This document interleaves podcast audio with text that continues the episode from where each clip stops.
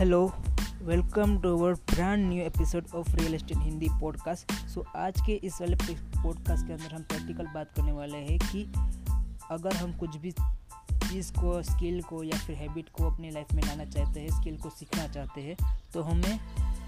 हम किस तरीके से वो ज़्यादा से ज़्यादा अपनी लाइफ में ला सकते हैं तो उसके लिए लर्निंग पिरामिड है, जिसके अंदर हम बात करने वाले हैं कि आप ज़्यादा से ज़्यादा किस तरीके से अपने स्किल्स को स्ट्रेटजी को याद कर सकते हैं और अपनी लाइफ में ज़्यादा से ज़्यादा ग्रो कर सकते हैं। तो उसके बारे में हम बात करने वाले हैं। तो फ़र्स्ट स्टेप है, जब हम लेक्चर में सुनते हैं, वो हम डायरेक्टली कुछ नहीं याद कर सकते उसके बाद रीडिंग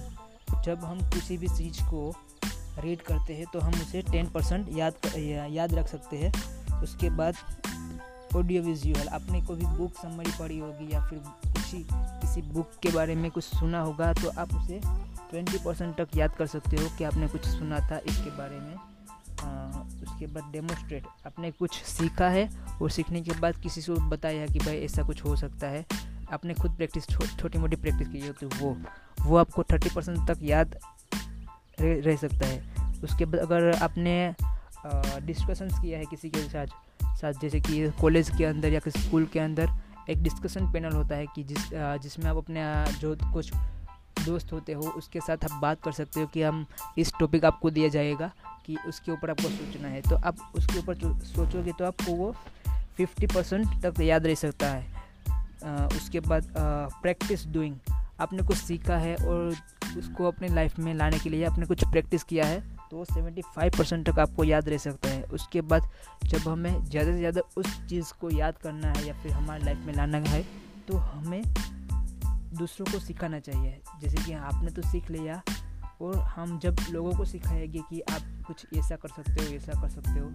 जो कुछ भी आपने स्किल सीखी है, वो लोगों को साथ शेयर करना स्टार्ट कर देते हो तो वो आपको 90 परसेंट तक याद रह सकता है। क्योंकि ज़्यादातर लोग वो नहीं करते और जब हम उसके ऊपर फोकस करते हैं लोगों को सिखाते हैं तो हमें मालूम होता है कि मुझे कहाँ पे प्रैक्टिस में आ, मुझे कहाँ पे ये टॉपिक समझ में नहीं आया जिसकी मदद से मैं ये वाला आ, ये वाली चीज़ को मैं सामने वाले सामने वाले बंदे को बता नहीं पा रहा। तो हमें वो मालूम होना चाहिए कि